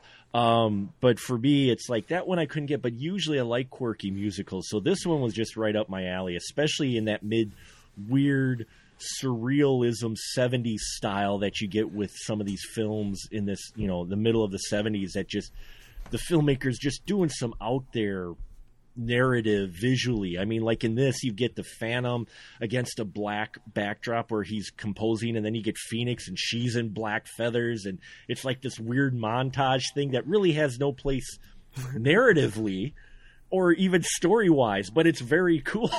Yeah, and it's it's it's it's definitely a movie that I, like I've been a big proponent of and trying to get more people to see because Mhm. I think it's I think it's an undiscovered gem. It's also a rare occasion where like you're watching the movie and be like, I feel like everyone, even Brian De Palma, was having fun making this movie. I Oh, bet yeah. he smiled once, just one, at least once.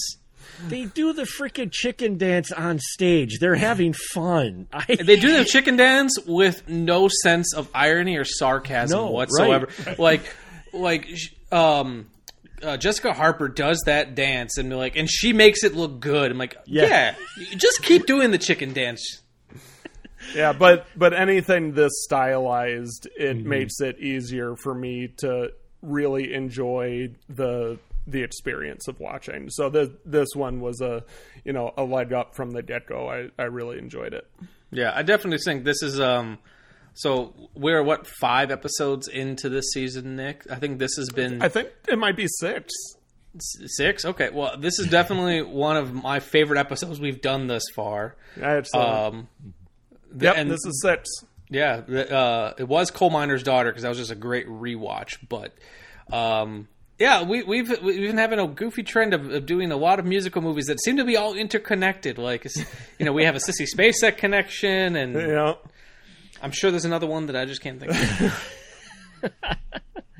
You- well, you, you end up getting that uh, after last year. I find a lot more connections between a lot more films that I just randomly pick. So, um, because last year, yeah, on my show, well, uh, we did a thing. Uh, if you don't mind me mentioning it. No, I was actually No, going to say yeah, before we wrap up, I want you to talk about your Um, show, what you do, and on, on the spoiler room. Uh, well, it didn't. I didn't plan it this way because I don't plan anything, so I never play the game properly. I always say that the podcast game, the YouTube game, I don't play it properly. I don't do the trends or whatever. But um, it ended up that every year we end up doing a theme. We first started off with 25th anniversary at the time, so we looked at films from 1990 and then I did 40 years back. So we did movies from 1976, which there were a lot of great movies from 1976. But you know, we did like a series of looking at a franchise, the third film in a franchise. We did those, you know, third time's a charm I called it. Well, last year I got ambitious and I decided to do 52 degrees KB, which was basically a playoff of 6 degrees to Kevin Bacon. And what I did was I took 12 Kevin Bacon films and we went in chronological order. So we started with this time Footloose. And I picked 12 Kevin Bacon films. And then for the weeks in between the Kevin Bacon film episodes, I found films and basically played Six Degrees to Kevin Bacon. Oh, awesome. but I challenged myself further by staying within the years between releases. So you had Oh. a film between 1982 and 84, you know, or 84 and 86. I could only pick films to connect within that time frame. nice. I So- love rules. I love rules. So like three nights there were three nights where I had multiple IMDb tabs open and because it was also the challenge of trying to find films that I might thought would be interesting to watch. And I managed to plan out the entire year playing 52 degrees where every three Wow. or four, four weeks we'd come back to a Kevin Bacon film then get out of that Kevin Bacon film and and come back to it to the point where I even did I managed to work in voice acting because in December I hit my 12th Kevin Bacon film and I'm like well crap I still got like 4 weeks yet to plan out. so Kyra Sedgwick did a voice in his film Cop Car. She was the uh, a dispatcher on the radio.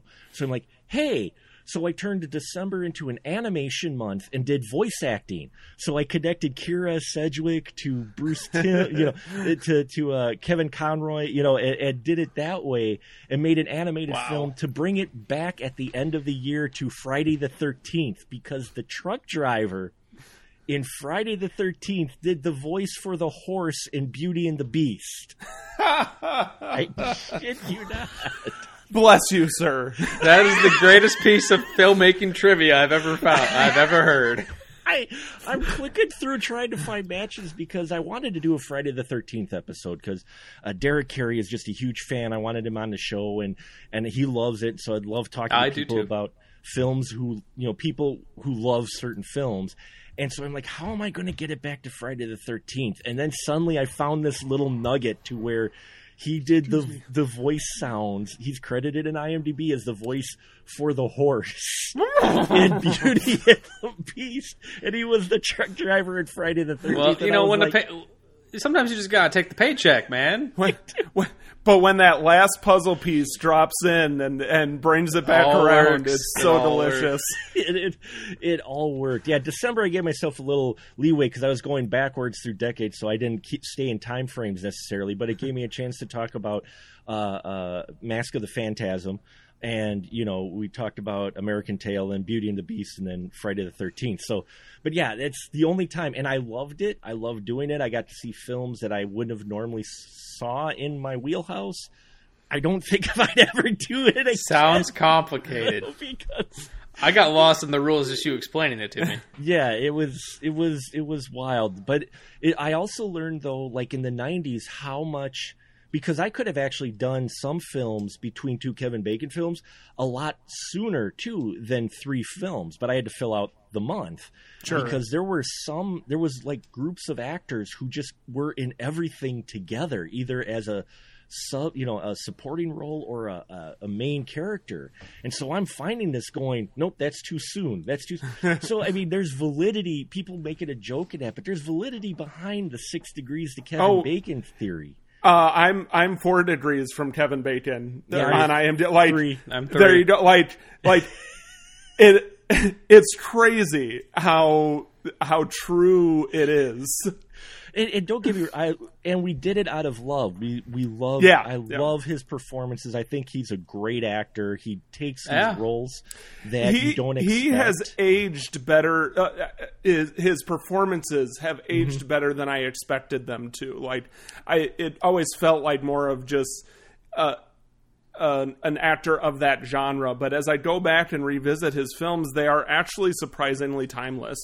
Yeah, Yeah. you know, and he and he's taken he has not taken safe roles. I mean, we part of the one of the movies we watched was The Woodsman, where he literally plays a pedophile, a convicted pedophile, Yeah. trying to find a job and just live, and you're just like, oh man, this film is dark, and you know he he plays it fantastically creepy like you need that role to be you know and he's all in on it and it's just like you see that and then you see him in like the big picture where he's just this kind of you know That's- he kind of reminds me like a lot of in a lot of ways of a Patrick Swayze because Patrick Mm-hmm. Swayze was never afraid to take you know like look at his role in Donnie Darko Right, you know and, right. and he's also one of those actors too that you know he did a lot of he did a lot of fluff but he was always really good in that fluff like Yeah. You know it wasn't until I actually sat down and watched um, Dirty Dancing that I was like man he's actually really good in this movie this movie is not as dumb as I was anticipating it to be so I learned a lot about connections, and we still run into it now with doing my shows that have nothing to do with Kevin Bacon, but we're finding connections between people and actors. And I think Yep. why you get it for eras like the Phantom of the you know Phantom of Paradise and and all of this, where these actors keep showing up, is because, in all honesty, there were a lot less back then, even in the '80s, that you know that were making it. I mean, now with so many streaming platforms and and ways you can consume media, you have far more names out there now. I think than you did back then because you had also less ways to look these names up. You only saw what the PR people gave you or what the agents gave you or whatever. So yeah, Sissy Spacek ends up showing up in a number of spots. You know, you know uh, Paul Williams actually. You know, it, you get these actors that end up showing up quite a, frequently, and connected in this movie and this movie because of Well, that. and and it also plays on um, uh, exponential growth in a Mhm. way that like we as human beings have a really hard time thinking exponentially. So like you have a film with a cast and then every single one of those cast members, whether super popular or not, has a film career, Right. which connects them to you know, and then they tell. 40 friends and then they you know they they work with 40 other people on a movie and and those 40 work on 40 more so that that exponential growth feels much more coincidental than it actually is Mm-hmm. also update my bacon number is actually two Oh, wow. Oh, for some reason I heard banking number. I'm like, or are we giving out our pins now? no, because my I- social security number. I I worked with Sean Astin on The Surface. Okay. The Surface. Uh, Sean Astin was in Whitewater Summer with Summer Kevin with Bacon. Kevin Bacon, yeah. So then, if I finally work with you, then I'll be up, kicked up to three. Yeah. There you go. So my Which- bacon number's two. which was hilarious because uh, his scenes were like shot like completely. Di- it's like uh, I was looking it up, and they that film actually had like a two year gap before they actually finished Whitewater Summer. So it was like they filmed. I think it was the woods stuff at one point, and then they filmed the New York stuff like a year or two later. Well, you know, Sean Astin had grown. Yeah. by so he he looks different in in, in the scenes, but no, my. Oh, go ahead. No, I was Yeah, gonna say I just I just looked at Charlie Chaplin. Charlie Chaplin is a, is two. He's two way. I am the same as Charlie Chaplin. there you go. Yeah, no, I, I am three thanks to uh, my late mom's uh, ex husband, first husband. So, um, because he was, um, his name was Tony Frank, and he played the dad of uh, uh, Teri Garr's uh, dad in uh, uh, Weird Al Yankovic's UHF. So, Oh, awesome. awesome.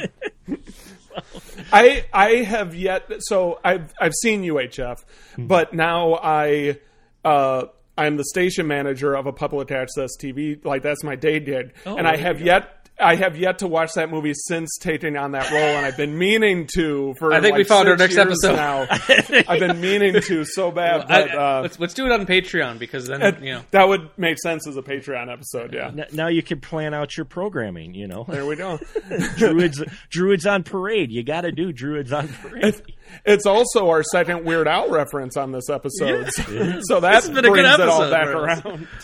So before we All right. wrap up, Mark, tell me, tell tell everyone out there about your shows. I know I know of three that you do. and and where we can find you. yeah, on I, I know of and- I know of the final cut and spoiler room, which I have no idea what the difference between those two is. to be honest with you, because they seem very similar. And then you do vi- it's vinylly mine. What else am I missing? Tell us about your YouTube channel. Tell us about your life. Oh, Tell I us am so- about seeing movies with your kids. Whatever you want to do. I'm so horrible with this, but um, That's why I we always- make you do it. I always point to specialmarkproductions.com for all your movie man needs. There's links there to uh, my YouTube channel, which we're celebrating our 15th anniversary this year of being on Happy YouTube. anniversary! Fifteen Thank years you. on YouTube. You were like, it was you and the first porno video that went up. It was me. It was me. Kids laughing in a mall and Perez Hilton. That's that's that's all. it- You know. and you were the best thing on that chat on YouTube. so yeah, so that's where I do uh, the final cut, which is a movie review show. I do video reviews. Mostly, I've focused over the last, well, pretty much since uh, I when we met. Uh, Mike, uh, ever since I was introduced to independent films, I focused a lot more on indie films more than wide release films because everybody does wide release movies, and I have nothing against them. And I still did them for a while when I was trying to keep up with the Schmoes and the Jeremy Jahns and all these big names. And then I finally said, I'm going to quit trying to keep up with them because I will never get to a press release screening of a big film because I live in the middle of Wisconsin. Okay, Yeah. I got to drive like three hours to it. There's no way I'm gonna be able to drive. you know. So I focused on indie films because I fell in love with the community and the people. Some of them became my best friends, and so that's what I focus on mostly with the Final Cut. That's a video show that I carried over from my college years in UWSP. When we had student television, I picked up the movie review show there called The Final Cut and then when YouTube came around, I, I picked it back up. So that's that's kind of how that came about. But so and then you have the spoiler room, which is the podcast version of uh, uh, the of that's my podcast. I also do post video recordings of it on YouTube. But See, that that's is- why I got confused because they're they're both Right. videos, and like, what's the difference? Yeah, it's I because I've watched them both, and I was like, they seem kind of similar.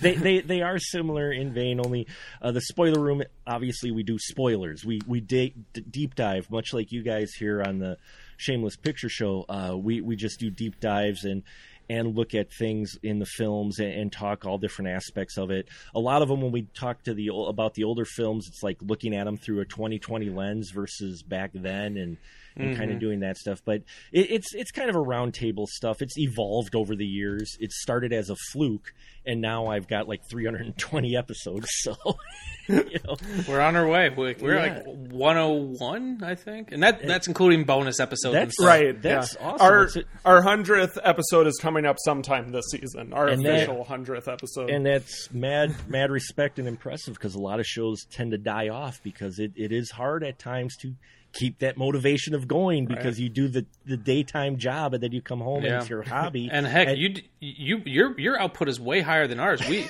we we started off as doing every other week just because Mhm. thought we'd give ourselves a break, and then it kind of became like oh, let's try to do two a month, and then it's just like One and a half a month. Yeah, and then like oh, We've- let's we'll throw some been- bonus shit.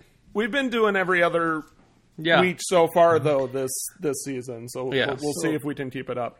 Yeah, I mean, so but mad props that you do keep it up. It, it's awesome. I still don't know what I'm doing, but we're we we have fun and we've we've you know slowly grown. I always say small but mighty. I don't have a huge amount of subs on my YouTube. I don't have a huge amount of subs on my podcast, but we do have an audience, and it's great to that I even got one person to watch my stuff. That that's means the most to me is if one person watches it, great. That's all.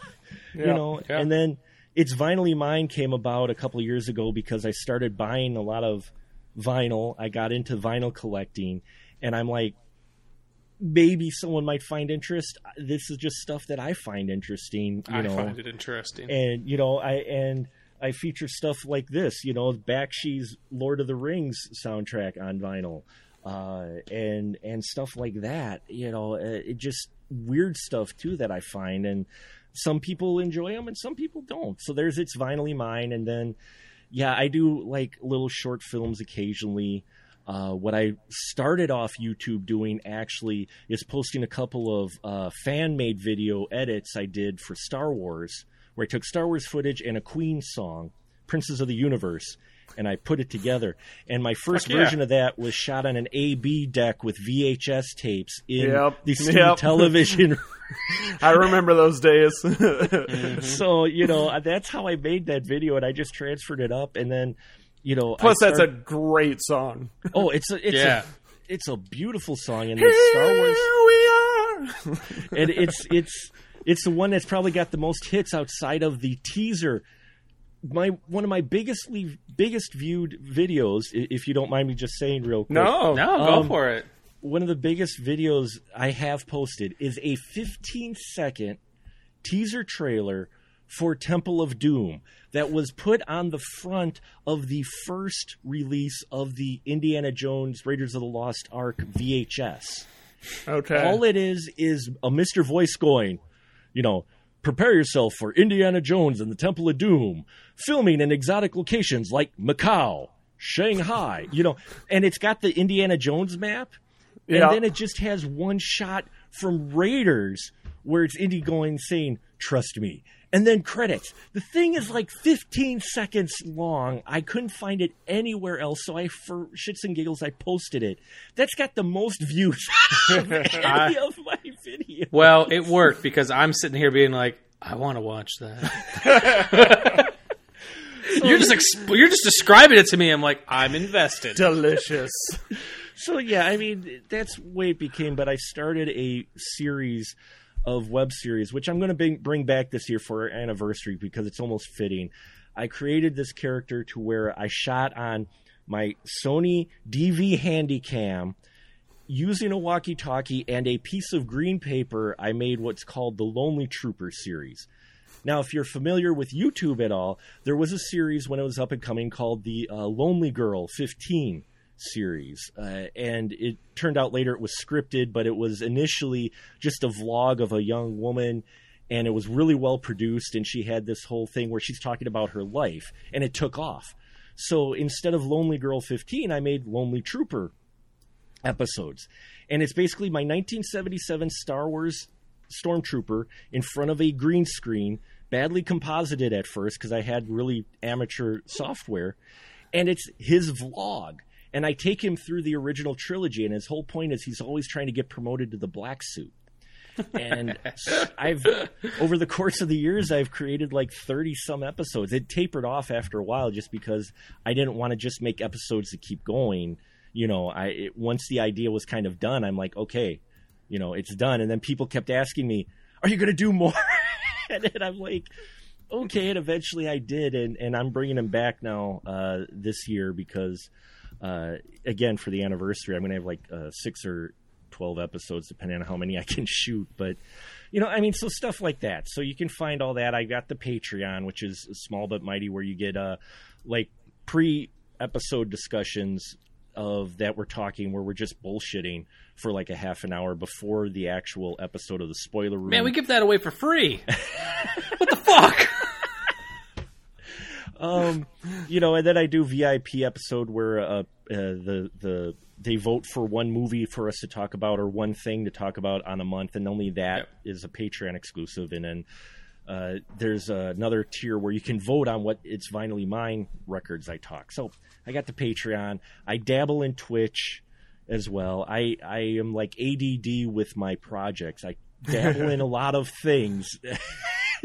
Instead of like just laser focused on one, and I'm the same way. I'm the same. Like, I- like I said, like I told both of you, instead of preparing for the show, I was right. I was doing another draft of a screenplay. I'm like, oh shit, I got to record soon. Yeah, and, and also on Special Mark Productions, I've got interviews. Uh, as you mentioned, I, I got a chance to interview you, Mike. Uh, that's I've got a film festival page where I've got all of the stuff that I covered each year for film festivals, and I've got interviews. I just did a couple this past week uh, with some indie filmmakers. uh, Lou Simon, and then these guy, uh, these two guys out of New York who did a film called Necropath. I got to interview them, and so there's other interviews on there as well. I got a chance to talk to Fred Olen Ray and Nice. uh, Patty Mullen from Frankenhooker. I got to, she was one of my first interviews. Well, Have you ever interviewed Butch Patrick?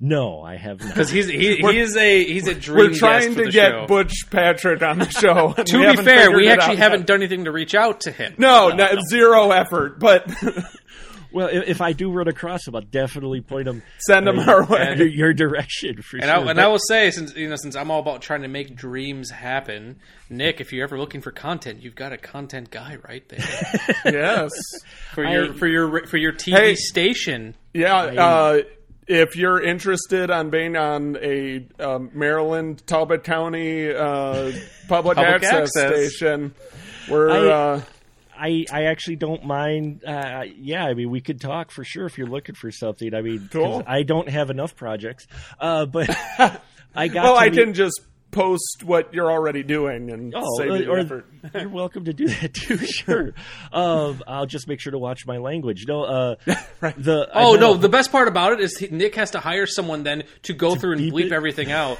So back, actually i've i have I, I mentioned this. I mentioned this humbly, uh, but I, I do have uh, my reviews show on the Bordello of Horror, which is a horror host show done by uh, Freak Show Peterson out of uh, Madison. I know Freak Show. You know Freak Awesome. Show. Uh, I we met over uh, viewing on the Bordello of Incest Death Squad from Corey Udler, and as you do, I as you do, uh, and we hit it off. And he his show plays uh, on midnights on a cable channel down in Madison, and he shows my reviews there. So it's Oh, awesome! which yeah, um, You're taking over the country. yeah, I'm taking over something. And then occasionally I do write uh, reviews for We Live Entertainment. I used to do video content when they had the YouTube channel up more consistent, but they do more written stuff. So I do some written stuff there. And I also produce occasionally videos for uh, Monsters, Magic, and Madness.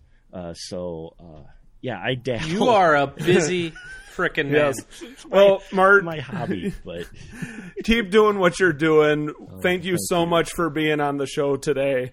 And I guess the only other thing I have to say is if you don't like men getting smashed in the face with a record press, then I've got two words for you.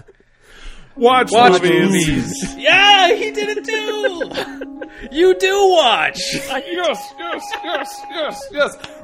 Play, All play right. that, Shameless play Picture out. Show is recorded in Milwaukee, Wisconsin, and Easton, Maryland, and is hosted and produced by Nick Richards and Michael Byers. Today's episode was edited by Nick Richards. Our opening theme music was written especially for us by The Directionals, with narration by Zach McLean. The end credit music you're enjoying at the moment was generously provided by my friends in the band 10 Speed. The Shameless graphic design is masterfully done by Amanda Byers. An extra special thank you to all of our Patreon supporters and to our generous sponsors. We are on Spotify, Stitcher Radio, iTunes, Google Play, and Libsyn. You can find links for all these amazing people in the description below.